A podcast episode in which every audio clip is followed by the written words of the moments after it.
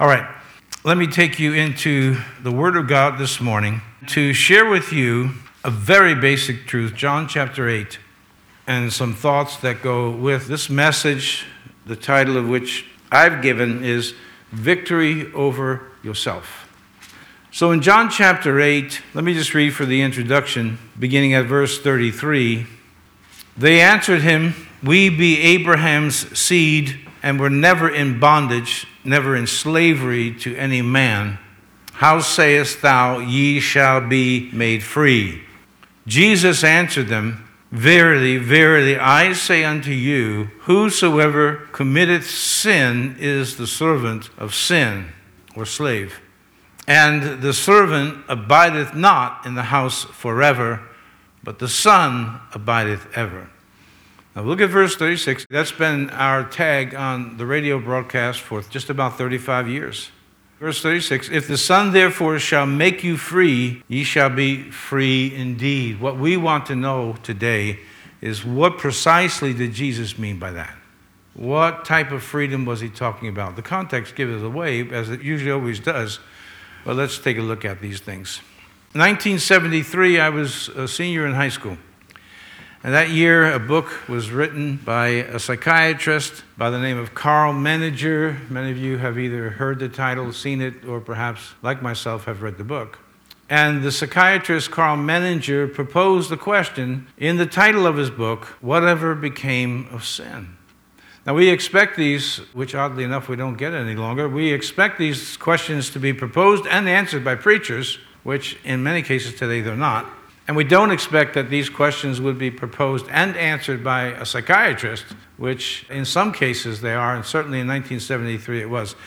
In this little blurb from an article written about the book, I have it in my library, I have read it. The uh, author of the article says In 1973, the world renowned psychiatrist Karl Menninger wrote a book entitled Whatever Became of Sin. Now, listen carefully to his explanation. In his book, the doctor projected the day would come when sin would no longer be an element of the human vernacular. He speculated that the explanation of sin and wrongdoing, keeping in mind this is a psychiatrist writing, not a preacher. He speculated that the explanation of sin and wrongdoing would be replaced by rationalizations excusing individual accountability. Menninger predicted the term sin would be replaced with words like illness, disorder, dysfunction, syndrome, and so on. The human condition would be excused as a product of biochemistry, environment, experience, and trauma. He projected that even crime would go unpunished, as criminal activity would be justified and minimized as the result of some medical abnormality for which one could not be held responsible. According to Menninger's prognostication, the day was approaching when practically everyone would be considered sick and their conduct pardonable. No longer would there be any liability for human error, choice, and willful conduct. Everyone would be innocent, vindicated through biology, psychiatry, and humanistic reasoning. Another little blurb about the book Menninger, who is a psychiatrist, a medical professional, and not a theologian, warned that the concept of sin become eliminated from open cultural discourse, any hope of a moral society would indeed vanish and chaos would ensue. If you're interested, pick up the book and read it. It is a good read. I read it years ago. It's in my library somewhere. You can only get a hard copy of it. You can't get it on your Kindle or as an ebook. Whatever Became of Sin, that's the title of the book. Karl Menninger. Now remember, once again, this is a psychiatrist speaking. And not just any psychiatrist, not someone out there in the boondocks somewhere no one's ever heard of. This is Karl Menninger of the Menninger Clinic in Topeka, Kansas. It's one of the world's most famous psychiatric institutions in the entire world, especially in America. And he wrote about that when I was a senior in high school, that the term sin would just be pretty much eradicated as I mentioned, we don't even hear it very much, even from pulpits any longer. And by the way, some of these words that he talked about, we do hear from pulpits. And as I've mentioned to you before, in many cases, not all, but in many cases, if you see a PhD behind a preacher's name, not THD, it's a doctor of theology, but their PhD oftentimes is in counseling. It means they had a heavy concentration in their studies on psychology. But my view is this preachers are supposed to be preachers, they're supposed to preach the book. And that just makes sense to me. I am not going to say that psychology is of no value at all. That would be going too far. But to stick with the point, here's a psychiatrist in 1973, when many preachers were not then and more are not now, saying, Whatever became of sin, whatever came of personal responsibility. We're not going to read it now, but if you were to go to the back of the book, in the book of the Revelation, where we see the world, anyone who's ever lived, standing before a great white throne and God judging them, we would have to suppose, number one, if that event is true and God is judging them and sending them to a place that we know is the lake of fire or eternal darkness that Jesus talked about, it would make God unrighteous. Think about it. If the event was actually true or going to be true, it would make God unrighteous because it means that He's judging people so unbelievably harsh for things they couldn't control. If these things are true, if there is no such thing as personal accountability, it would make God unrighteous and man righteous. Now, if it is true at the back of the book, and I believe it is, then what happens is that God holds everyone responsible. And this, of course, we read in the Bible. God holds everyone responsible for their thoughts, for their words, for their deeds. Now, we can say a lot of things, including as this little blurb here from an article about the book states, you know, we can give a lot of reasons, which I could say are just excuses as why I do what I do, even though it's against God's word, violates God's word. And please keep in mind all the things God says for us to do that we don't do, which is same result. Then I could go before God if it was a disorder and whatever. I don't even like the word dysfunction. I mean, it's appropriate. You know, if you're not functioning, it's dysfunctional. But when there's problems in the family, it's due to what we read in the Bible sin. When you have a baby just born, we hear the words of David In sin did my mother conceive me. I was conceived in sin because all have sinned. Solomon said, There is no man that doesn't sin. We have a culture now where we have neglected this, we have forgotten this, or perhaps in some cases for you, you never even heard it. And so we are stuck with many, many problems that we can't seem to find a solution to because the names have been changed and substituted. If you want to get into an intelligent discussion, not yelling, screaming, I mean, you're picking a point of view and somebody else has a point of view. It is a great necessity that, first of all, the parties all stay calm and don't get emotional because that's a logical fallacy. If I say something louder than you, doesn't mean I'm right. Secondly, we have to define the terms. So when I'm just talking to somebody, and again, I told you some years ago, somebody asked me, was I a fanatical preacher, pastor? And I asked him, I said, what do you mean by the word fanatical? See, I got to know what his terminology means. Am I a fanatic as in a uh, cult leader and all these false teachers and so forth? Well, no, no, I'm not. I said, but if you mean by fanatic that I'm dedicated 100% to what I'm doing and what I believe in, then it just depends on how you define the word fanatic. So you're in a discussion, I call it a discussion. You're in a discussion over any issue at all. You got to stay calm in order for that to go anywhere. Oh, the third thing, too, is that you actually have to have a heart to hear the truth. That you can't have your agenda, no matter what is said, no matter what evidence is brought into the discussion, into the argument, you can't say to yourself, I'm going to reject all evidence. I've already made up my mind what the answer is. You have to have an honest heart, you have to stay calm, and you have to make sure that terms are clearly defined. These are the rules of debate. Like if you were ever in a real debate on the college campus, these are the rules. You got to define the terms. What do you mean by this word? Menninger stated, and obviously he was right, as we have done away with the word sin, we have taken personal responsibility, liability, and other things away from the individual. And listen to me, I'll quote something for you later that will help you out on this line. When we use the word Christian, it's getting very difficult to define what a Christian really is if we don't use the book. We don't define with the words that are in the book and what they mean, what they actually mean in the context. For instance, here, if the Son therefore shall make you free, ye shall be free indeed. What did he mean by free? Did he mean America, where we can pretty much do what we want? No, that's not what he was talking about. But we will get to what he was talking about, which is the gospel of Jesus Christ. We have now situations, as I just mentioned to you, that are not only incredibly either amoral or immoral, we have situations that are just clearly unintelligent. I don't need a medical doctor to tell me men cannot get pregnant. I somehow intuitively understood that from a little child. But you know, the human mind, when it's outside of God's commands and violating God's commands or not applying God's commands, the intellect has a way of becoming twisted so that you could rationalize just about anything. And to some people's minds, this will actually make sense, when to the rational mind, it doesn't make any sense whatsoever. None.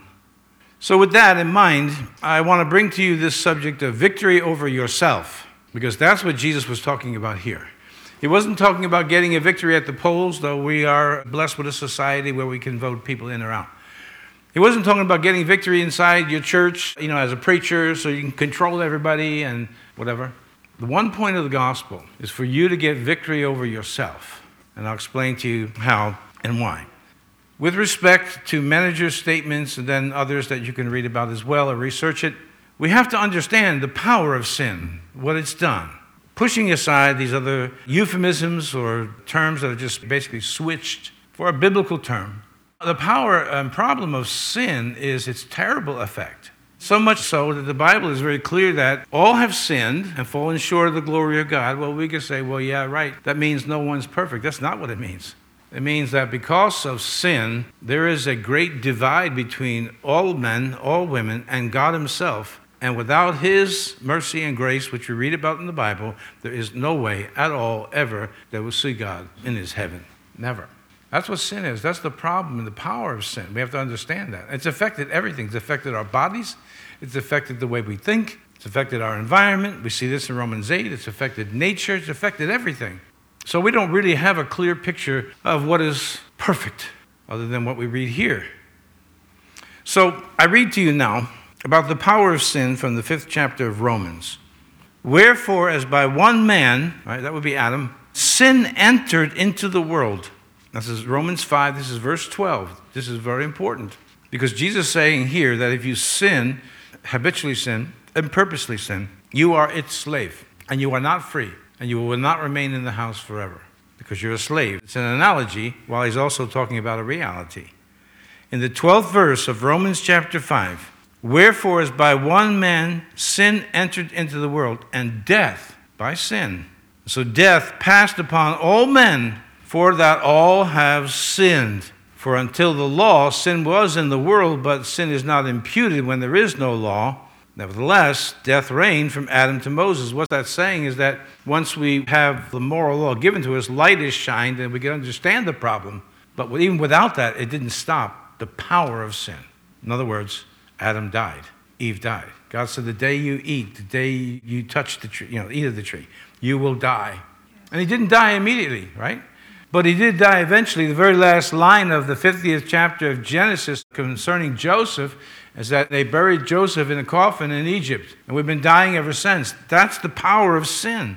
It said, Death reigned from Adam to Moses, even over them that had not sinned after the similitude of Adam's transgression, that purposeful, willful going against what God said not to do, who is the figure of him that was to come, which is Jesus.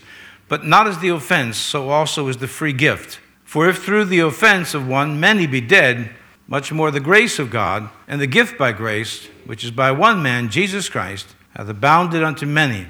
And not as by the free gift is of many offenses unto justification. For if by one man's offense death reigned by one, much more they that receive abundance of grace and the gift of righteousness shall reign in life by one, Jesus Christ. Now, there's a lot here and much more that I could cover in one message. But it narrows down two things. The effect of sin has been permanent, in a manner of speaking, permanent. It's touched everything, as I just mentioned. It's touched every human being and even nature itself. Sin has affected everything. Jesus Christ comes, as we do each week at communion service. We remind ourselves that the blood that He shed and the sacrifice on the cross is a forgiveness of sins that are past it's an expunging of the debt of those sins. But what is not clearly understood, and we covered this Wednesday in Bible study, what seems not to be clearly understood is that when Jesus said in John chapter 3, ye must be born again, what that actually means. It's more than just a theological doctrine, an ideology, a kind of a mystical, hard to explain what it really means to be born again. It's actually pretty easy to explain. You shall be a new creation. It's an act of God, it's not an act of men. Men cannot reproduce this. God alone can do it and does it. But it means that your inside has changed. Your direction in life has changed. This is the way the world is going according to sin. The person who has been born again after repentance and brought to God is going in an entirely different direction and living an entirely different life. In 1 John, we read, Marvel not, my brethren, if the world hates you.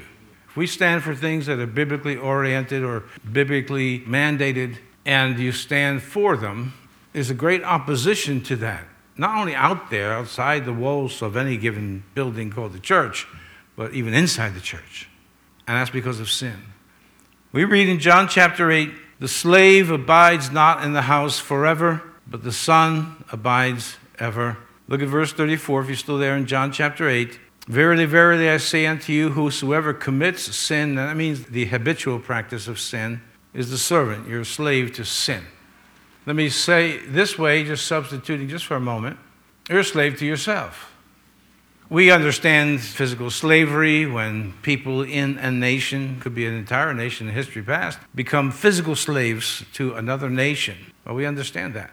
But what we don't seem, well, at least some don't seem to understand, is that we are often slaves to ourselves. And the real problem here is that if it's not clearly understood that the victory that you really need is over yourself, then you look for anything and everything else as the cause of your unhappiness of your bondage, of your depression and anxiety and so on. You look for anything and everything. And it's not that difficult to find because people will hand it to you. But God says here the victory that you need and the freedom that I'm talking about, this is God speaking, right? Jesus is God come in the flesh. The victory that I'm talking about is a victory over yourself. I have often told people, I believe this. If you want to find out, discover where all of your problems are coming from, just look in the mirror. We say, well, that's a, little, bit of an overstatement. And I would agree, yes, it is a bit of an overstatement. Problems in our marriage are coming from sin. Problems in our children, with our children, between our children is coming from sin. Inside the church, it's all sin. It's all one thing that God talks about. Like a metastatic disease, metastatic cancer, it's, throughout the body, it's everywhere. But God had a solution. It's not only to forgive us of things that we've done that we now know are wrong, that we've admitted are wrong, but to free us from sinning, to free us from the habit of sin, so that we are no longer slaves. And then he says this verse here, verse 36 And if the Son therefore shall make you free, you're free indeed. It's not belonging to a group. It's not being on, we hear this is an operative phrase. I've had it said to me from an Olympic gold medalist, believe it or not, in a discussion that I had a couple, of few years ago about some issue on social media, and she and I went back a little bit, and she told me that I was on the wrong side of history. Well, it's an operative phrase. You're going to find yourself on the wrong side of history. Let me give you some help. If you want to be on the right side of anything, follow Jesus Christ. Amen. And you'll be on the right side of his story, of history. To give you an illustration of the power of sin and a little lesson in American history at the same time, let me tell you about a 13 year old boy who lived in the 19th century who was a slave. He was a slave here in America, black. And how the gospel touched his heart and how it affected him. Let me read a little bit from his biography. The words of this at the time, well, he was an older man when he wrote these words. This is the third draft of his autobiography. But he wrote this. he said, Previously to my contemplation of the anti slavery movement and its probable results, my mind had been seriously awakened to the subject of religion. Now, remember, at the time, he is a slave here in America. I was not more than 13 years old when, in my loneliness and destitution, I longed for someone to whom I could go as to a father and protector. The preaching of a white Methodist minister named Hanson was the means of causing me to feel that in God I had such a friend. He thought, it means the preacher, he thought that all men, great and small, bond and free, were sinners in the sight of God, that they were by nature rebels against his government, and that they must repent of their sins and be reconciled to God through Christ. I cannot say that I had a very distinct notion of what was required of me, but one thing I did know well I was wretched and had no means of making myself otherwise. I consulted a good colored man named Charles Lawson, uh, who obviously would also be a slave. And in tones of holy affection, he told me to pray. and to cast all my care upon God. This I sought to do, and though for weeks I was a poor, broken hearted mourner, traveling through doubts and fears, I finally found my burden lightened. Please keep in mind, this is a 13 year old American slave. Well, this is final draft, 1882, but he began writing when he was younger. Let me say it again. This I sought to do, and though for weeks I was a poor, broken-hearted mourner, traveling through doubts and fears, I finally found my burden lightened and my heart relieved. I loved all mankind. This is a slave speaking. I loved all mankind, slaveholders not accepted, though I abhorred slavery more than ever. I saw the world in a new light, and my great concern was to have everybody converted to Christ. My desire to learn increased, and especially did I want a thorough acquaintance with the contents of the Bible. I gathered scattered pages of the Bible from the filthy street gutters and washed them and dried them, that in moments of leisure I might get a word or two of wisdom from them. By the way, as a parenthetical statement, it's kind of a wonder how he would get pages from a Bible in a Christian nation that are in the gutter, but that's another story. My desire to learn increased, and especially did I want a thorough acquaintance with the contents of the Bible. I have gathered scattered pages of the Bible from the filthy street gutters and washed and dried them, that in moments of leisure I might get a word or two of wisdom from them. While thus religiously seeking knowledge, I became acquainted with a good old colored man named Lawson. This man not only prayed three times a day, but he prayed as he walked through the streets, prayed at his work, prayed on his way, everywhere. His life was a life of prayer and his words, when he spoke to anyone, were about a better world. Uncle Lawson lived near Master Hugh's house, and becoming deeply attached to him, I went often with him to prayer meeting and spent much of my leisure time with him on Sunday. The old man could read a little, and I was a great help to him in making out the hard words, for I was a better reader than he. I could teach him the letter because he could read better than this man that was discipling him, but he could teach me the spirit and refreshing times we had together in singing and praying. That little excerpt is from the autobiography of Frederick Douglass, who so many of you know as a great abolitionist and reformer who himself was a slave and very influential in the repeal of slavery here in America. As an aside, let me add to it Charles Finney in the Second Great Awakening was a leader in the abolitionist movement as well. There were many white ministers who were very influential, including a few overseas while we had slavery here in America. That included Charles Spurgeon, as well as John Newton and others. In any case, here is a young man that was converted to Christ. And what many people don't know, maybe you've not heard this, but look it up, it's true. Frederick Douglass was uh, ordained minister with the African Methodist Zion Church. It's got a long title, but it's Methodist Church. He was a minister of the gospel.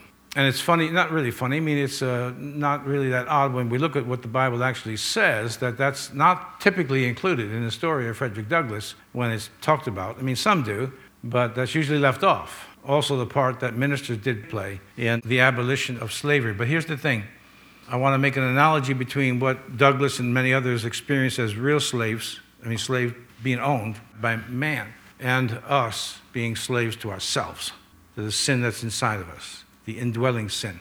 But before I do, let me read one more quote from Frederick Douglass in his book, Life of an American Slave. And there's something here for us as Americans. I know that some of you are watching from overseas on our live streaming from other countries, you probably can relate to this.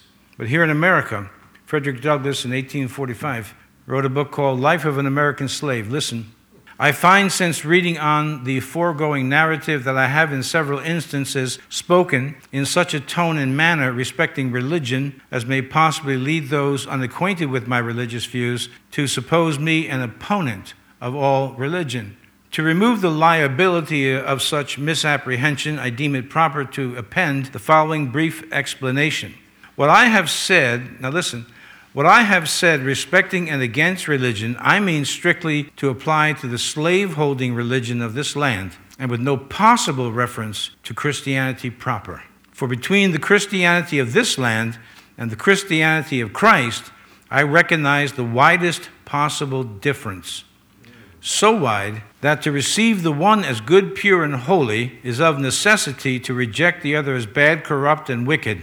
To be a friend of the one is of necessity to be an enemy of the other. Douglass wrote these words I love the pure, peaceable, and impartial Christianity of Christ. I therefore hate the corrupt, slaveholding, women whipping, cradle plundering, partial, and hypocritical Christianity of this land. Indeed, I can see no reason but the most dreadful one for calling the religion of this land Christianity. If you didn't know what he was talking about, if you didn't know who was speaking, and as some of us as Americans, we would take exception to that. But I wanted to let you know that I happen to agree with it. I truly do.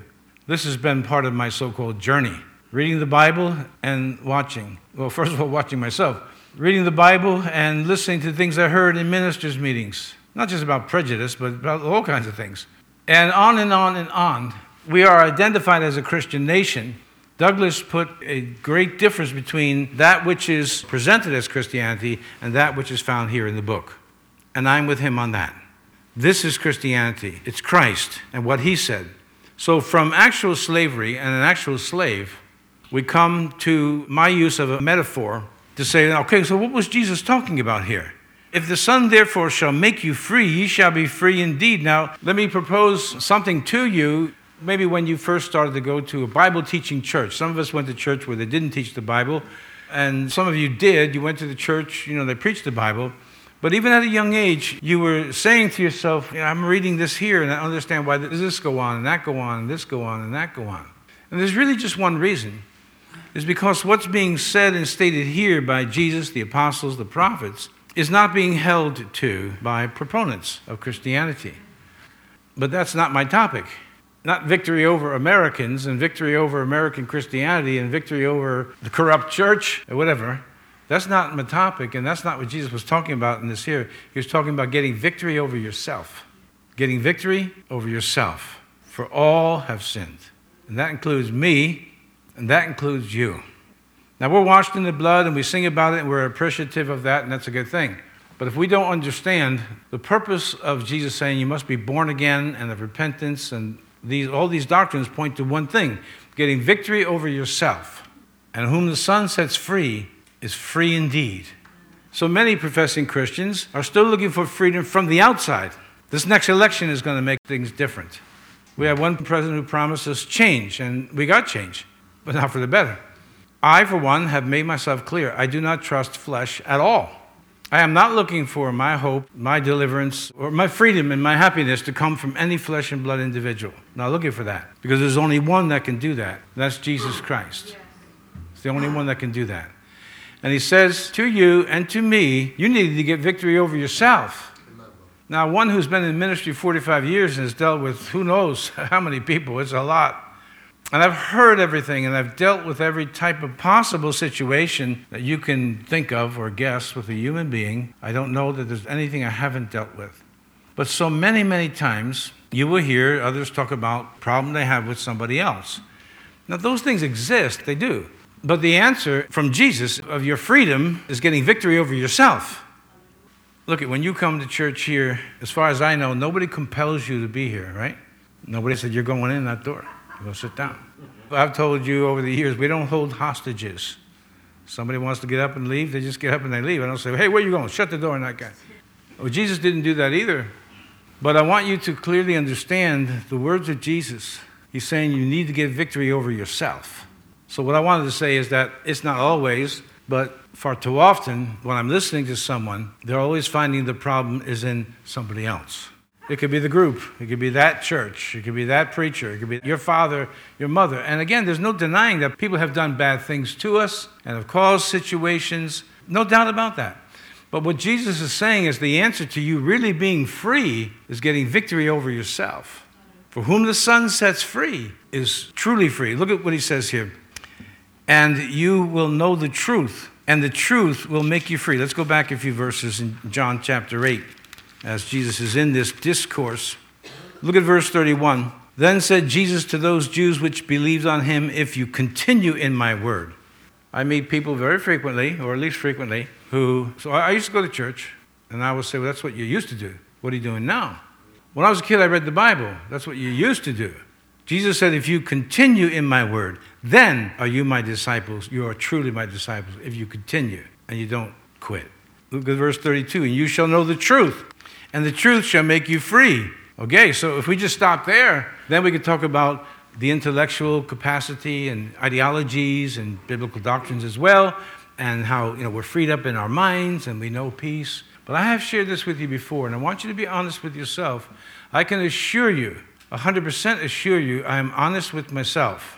I told you in a Bible study, I think I repeated it from the pulpit, when I was reading 1 John, which we've been studying now for a few weeks, and I came to that verse in 1 John where the Apostle John says, these things I have written unto you, that your joy may be full.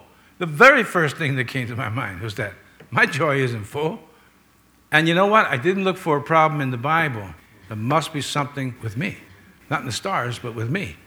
I told you I failed algebra twice. I'm still really not that great in math. Um, but when I'm not and I make errors in math, I don't say there's something wrong with math. There's something wrong with the teachers I had. There wasn't anything wrong with the teachers, there was something wrong with me.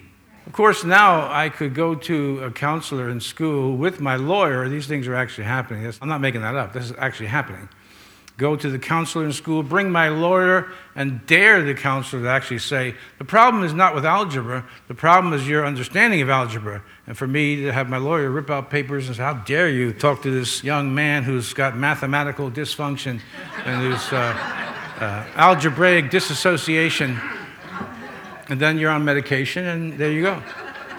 Which doesn't clear up your math problem. It may clear up some of your other problems, but it don't clear up your math problem. He has an algebraic disassociation, and when sin permeates the intellect, the intellect gets twisted. So things that are like common sense are not common, right? What's common courtesy? This is what sin does. Common courtesy. You don't have to be a Christian, you don't have to be, you know, any, just a person to have common courtesy. I held the door for two women just because I just felt like doing it.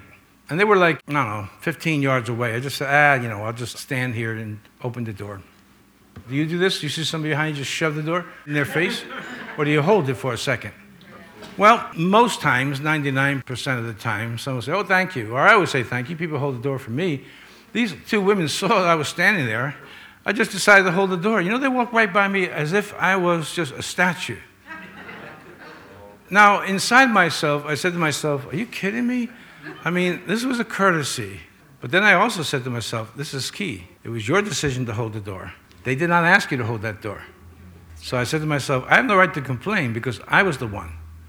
Let me go back to this here. Look at the operative phrase has been around for a long time, like from the 60s. Hey, let's get real. We could talk about peace, but let's face it. The average professing Christian with Bibles on their laps or in their hands don't have any peace. Right. Well, I would say any peace. They don't have the kind of peace that Christ talks about. I was honest with myself, and I'm being honest with you when I'm reading 1 John a few weeks ago, it's a few months ago now. The first thing I said to myself was, I don't have fullness of joy. No. And many years before that, I'm reading where Jesus said, My yoke is easy and my burden is light. And I was heavily burdened by a lot of things. And I went to the Lord, complaining to the God, If you said your yoke is easy and your burden is light, then why am I so heavily laden? Would you think I could have figured it out? But I felt distinctly God speak to me in my spirit and say, because it's not my burden. It had to do with church stuff, not Jesus. Then it became easy. You carry a burden, what are we now? Are we going to have people build those personal crosses that we can carry all over the place to prove that we suffer for Jesus? You don't have to. Just live for Jesus. Just live for Him. There'll be enough obstacles and suffering that come with it when you try to overcome yourself. You have to be honest with yourself. You could tell me, oh, I'm so peaceful. I told you the story of a man at work who was mocking, because I brought my Bible with me everywhere, and he was mocking me about how Jesus and whatever. And he says, I'm just a happy, happy guy, happy. I knew that he wasn't, but no point in contradicting him because he just argued about the point that he's not happy. I just said, okay, yes, fine. Weeks later, a few weeks later, not long, this is a big guy too, and I had a little Honda at the time. And he, can I talk to you? I said, sure. And he sits down in my car. As soon as he sits down in my car, he just opens up and starts crying, sobbing. I'm so unhappy. And that wasn't the time to say, told you so. it was a time to show compassion. It was a time to show to this man who was mocking me and telling me, and I've had this happen more than once, by the way, I'm a happy person. And he wasn't, then you know, he became honest. I find that there's sometimes, please forgive me, I find sometimes that within our circles there's a lack of honesty. Jesus promised us peace. Don't tell me, oh, you can't really have it. Well, you're just contradicting Jesus. Or joy. The fruit of the Spirit is love, joy, peace, long suffering, gentleness, goodness, faith, meekness, self control. That's the fruit of the Holy Spirit. So for me, and I'm speaking honestly to you, I'm challenged by these verses because that's the standard. I'm not going to stand here and say, well, you got to understand what the verse really means. When it says the fruit of the Spirit is love, joy, peace, long suffering, gentleness, goodness, faith, and self control, that's what it means. And when you find yourself not measuring up, don't question the book. Don't look at God. Don't look at me. Oh, it's this. Oh, it's that. You know, it's these people in government. It's you. There's something impeding. And the answer is found in here. We, so we sang the song, Show Me Your Way. I mean, it's a good song, it's a great melody.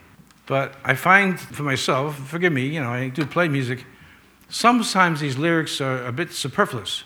And again, I'm not trying to be critical of the songwriter, but it's like, show me your ways. If I wrote the song, I would have said, help me to understand more about the Bible because you've already shown me your ways. It's right here 31,102 verses. Your obligation now is to do what it says. Even Mary, the mother of Jesus, when he was approached by her and he said, They have no more wine. And he said, Woman, what have I to do with thee? My hour has not yet come. Is one of the greatest, well, one of the greatest lines, but one of the greatest statements of faith. But she never even answers Jesus. This is Mary, right? Mary, the mother of Jesus. She never answers Jesus. She just tells the servants, whatever he says to do, do it. That's it. I mean, that's really classic. You talk about faith. She doesn't say anything. She doesn't argue the point. She just says to the servants there, whatever he says to do, you do it. And that's Jesus' first miracle. It came from his mother, and it was in response to him saying, It's not my time. And she just simply said, He'll do it leads us to a great lesson about God. Sometimes we approach God and we have something in our head to say, well, this isn't going to happen. My question is if that's the case, why are you even approaching Him? Why are you praying? Right. You're praying for something, but you don't even expect to receive it. And God has already said, if that's how you approach me, you're not going to receive it. So you're in agreement with God. I'm not sure you're going to actually answer me here, God, but. And God says, no, I'm not. And he wondered, it says, and he wondered at their unbelief. The victory that you're looking for is not a victory over the government, not a victory in the next election, other areas. Hey, why did you ever marry that man? Or can we be fair? Well, it is Mother's Day, but why did I ever marry that woman? And you really think that the problem is the other person. Well, I shouldn't say that. People are problems. You really think that your victory comes from the other person. They straighten out, you'll be happy. But then we have to straighten out everybody around us, wherever we go, all the time. They got to be perfect. Then I'm happy. But Jesus said no. And the Bible says no. He says you need a victory over yourself, you need a victory over sin. So let's go a little further before we finish today. You know, one thing I want to just say to you as a minister that is a statistic about 84% of ministers, pastors, believe that they're on call 24 hours a day. I know I've told you I'm not. But you don't punch in and out as a preacher. 80% of pastors, this survey said just two years ago, 80% expect conflict in the church, which uh, when I was first in the ministry, I didn't expect conflict in the church, and I was in for a great surprise. And why is that? Let me explain it to you simply. Conflict between Christians and all this. You see, if you say, I'm setting out from this day forward to get victory over myself, and that's what you do, and I say, you know what, from this day forward, I'm setting out to get victory over myself. You know what's going to happen when we meet? If we walk in the light as He is in the light, then we have fellowship one with another. Basically, what you're saying to the other person, hey, you struggling to live a holy life and to live for Christ? Yeah. Hey, me too. And let's walk together because you're agreed. But when I come to your church and I say to you, you got a problem, and you may. Let's be clear about that. People have problems and you're the reason that I'm not happy, that's not true. You do have a problem. All right, that's my job, right? I got to tell people sometimes you got a problem. But I cannot say and will not say to them, and you're the reason that I'm not happy. Because you attend this church and because of what you, you know, who you are, you are making me unhappy. Jesus said, No, no, no. When you follow me and continue in my word and do what I tell you to do, then you'll know the truth, and the truth will make you free. Then down in the verse where we read it, verse 36, and if the Son makes you free, you'll be truly free, because for once you realize it's nothing outside of me that imposes upon me such circumstances that can ultimately make me unhappy or unrighteous or whatever. It's me. It's you. In 1 John, it says, Behold, what manner of love the Father hath bestowed upon us, that we should be called the sons of God, daughters of God, people of God. Therefore, the world knoweth us not, because it knew him not.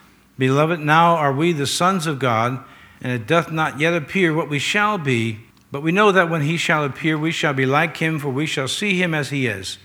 Now listen, and we read this Wednesday night for those of you who were here. Whosoever commits sin transgresses also the law. For sin is the transgression of the law, and you know, the moral law. And you know that he was manifested to take away our sins, not just forgive them but take away the power. And in him is no sin. Whosoever abides in him does not sin. Whosoever sins has not seen him, neither known him. All right, then we go to here and many other verses like it. Little children, let no man deceive you. I want to paraphrase this for you. Little children, let no man deceive you. He that is doing what is righteous is righteous, even as Jesus is righteous. He that is committing sin is of the devil, for the devil sins from the beginning. For this reason, this purpose, the Son of God was manifested that he might destroy the works of the devil. Whosoever is born of God does not commit sin. That's habitual sin. Doesn't mean you don't ever sin. It means you're not doing it out of a habit anymore. You're not justifying it. We covered that Wednesday. For his seed, the seed of being born again, remains in him, and he cannot sin because he is born of God. That's 1 John chapter 3, verses 1 through 9. All through this Bible, this is the message the problem that we have is with sin. Now, the struggle that we're having is what Menninger mentions and others since, is that that word sin is really, truly meaningless, not only for the world at large, but it's meaningless for a lot of Christians. There's no idea what this means. So, in violating God on this level, that level, this level, that level, whatever, large levels, small levels, the heart becomes hardened and it becomes darkened, and you begin to justify what you're doing, this was one of my favorites where pastors say, I want our church to be relevant. And I would debate sometimes and say, What do you mean by that? God has not changed. Satan has not changed. Man has not changed. The Bible has not changed. How much more relevant can you get? I think it's a problem with understanding what is grace really all about. What does mercy really mean? What does it really mean to be born again? And what it means, and I'm just putting it in a very simple way so you can understand it, it means getting a victory over yourself. Marvel not, my brethren, if the world hates you. He's telling us right away that we're not going to be the flavor of the month, or not only the flavor of the month, we're not going to be the flavor of the day on any given day for most of our life. Marvel not, my brethren, because it didn't love him or didn't know him, it's not going to love you, it doesn't know you. Who are you? Why are you on the wrong side of history? I've spent a long time in this Bible, and I am very strongly convinced that I'm on the right side of history. Yes. We're seeing prophecies fulfilled daily. And no other book in the world has even attempted to predict the future the way the Bible has done it. And over a third of the Bible is predictive in nature, much of which has already come to pass. We have no other book like this book that says, This is how it's going to be. This is how you'll know I wrote the book. And then we have this verse here where I'm going to finish. If the Son makes you free, you will be really free. Frederick Douglass, as you know, was freed as an American slave. But in his autobiography, he does talk about the fact that he never let go of his faith in Christ. And I read to you what he said when he came to a place of conversion. He hated slavery, as should we all. By the way, on that subject, I want to make one comment. We need to hear more anti slavery statements today in our country against slavery that's going on all around the world. Yeah because I'm not hearing a lot of it, and I see a fair amount of television because there's six televisions in front of me when I'm walking on a treadmill. I don't hear too many people talking about the horrific slavery going on in major, major ways in big countries around the world. What happened to that slavery? But the real slavery, the worst slavery, is the slavery to sin itself. And that's inside you, indwelling sin, and that's inside me. And the way to conquer that is you conquer yourself. Over 50 years ago, I read a book written by Floyd Patterson. At the time, he was the youngest to ever win the heavyweight championship of the world. He was 21. He was the first one to gain back the heavyweight championship after having lost the title. And the title of the book, which is where I got the title of this message, is called Victory Over Myself. That's the title of his autobiography, Floyd Patterson, Victory Over Myself. Now, from a guy who came from the ghetto in the inner city and all the struggles that he had, like Ben Carson, you know Ben Carson, brilliant man. He's in the, the Guinness Book of World Records. And he's got something else out now, too, that just proves he's a brilliant guy, but he came from a ghetto, a professing Christian. It just shows you that the victory that we're looking for is not found outside of us, it's found inside of us. It's getting victory over ourselves, over our fears and insecurities, over our hatreds and bitterness and our envies and all of these things. The victory is one that we get from ourselves. But here's what Floyd Patterson had to say, and I'll leave you with this. This is Floyd Patterson. It's easy to do anything in victory, it's in defeat that a man reveals himself. Now, I ask you every week, so I'm not going to have you raise hands and all that, but you're going through a rough time right now. Here, there, everywhere, it's a rough time. It's going to reveal who you really are. Right. Because it's testing you. It's in defeat that the man reveals himself. And what other thing he said as well? I've learned so much, so very much about myself in defeat. I've learned very little to nothing in victory. It's in the attempt and you fail. It's in the trials. It's in the testing. It's in the pressure. It's in the stress that none of us like, we're human beings. That, as I mentioned during communion, that Jesus is putting us in the refiner's fire. Let me ask you, you're intelligent people, right? Most of you are intelligent people. Did you think the refiner's fire was going to be something like a massage? Is that what you thought? Well, the refiner's fire is hot and it's stressful. And it can bring you, and I know I've been there, right to the edge right to the edge. And you feel like, and I've actually told God this if there's just a little bit more, I'm out of grace. I won't be able to handle this. And then all of a sudden, God comes in and He cools you. You that use tools, you know what tempered steel is. It's heated and heated and heated, and it's cooled down, and heated again and cool down until it becomes, theoretically speaking, unbreakable. That's what God is doing in our lives as we get victory over ourselves. He's making us unbreakable. Father, we don't like the process, and I'm not sure I've met anybody who actually likes the process. But as we go through it, we will and do like the results. As he says in Hebrews chapter 11, it's out of weakness you make us strong. It's out of defeat that you give us victory, like Patterson mentions. They learned nothing in victories. It was always in defeat that he learned how to be stronger and tougher and more of a champion and a gentleman as well, as he was called, a gentleman boxer. Father, help us to learn that we are struggling certainly against sinful people, wicked people, awful people, and some of them right in our own circles of friends and family. But the victory that we need is over ourself, over our thoughts, over our unbelief, and over our hatred, and so on and so forth. I pray today, God, that this message would sink in deep into the hearts of those that are sitting here, those that are watching by way of the live stream, those that are listening by way of the radio, that we would understand that the real battle that's going on is right inside of us, in our minds, in our hearts. And you've given us the victory. We read Romans 6 and Romans 8. You've given us the victory. Help us to stay faithful to the end and get victory over ourselves. While your head is bowed and your heart is bowed before the Lord, I just want you to consider do you understand what Jesus is talking about here? He's talking about overcoming yourself. That the real problem is not with mom, dad, whoever, you know, husband, wife, children, your boss. The real problem is inside you.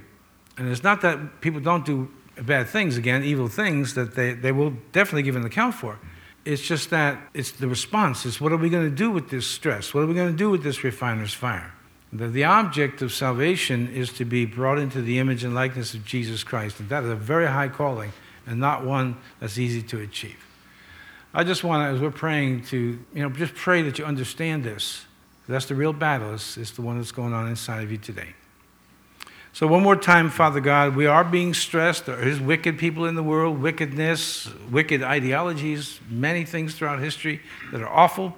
But ultimately, as we read about this mentor to Frederick Douglass, who went around praying all day long, saying, Just cast your cares upon the Lord. Evidently, he learned as a slave I mean, a real slave. He learned how to be free from the inside, though he was not free from the outside. Help us to take a lesson from this, as we read from Douglass' autobiography. Help us to learn how to be free from the inside, even though the circumstances have not changed on the outside. And when you make us free, we will be free indeed. Two commandments love God with all the heart, soul, mind, and strength. Keep this in mind. If you ever pray a prayer like I prayed some years back, one of those emotional moments, you know. God, I want your friends to be my friends. And God, I want your enemies to be my enemies.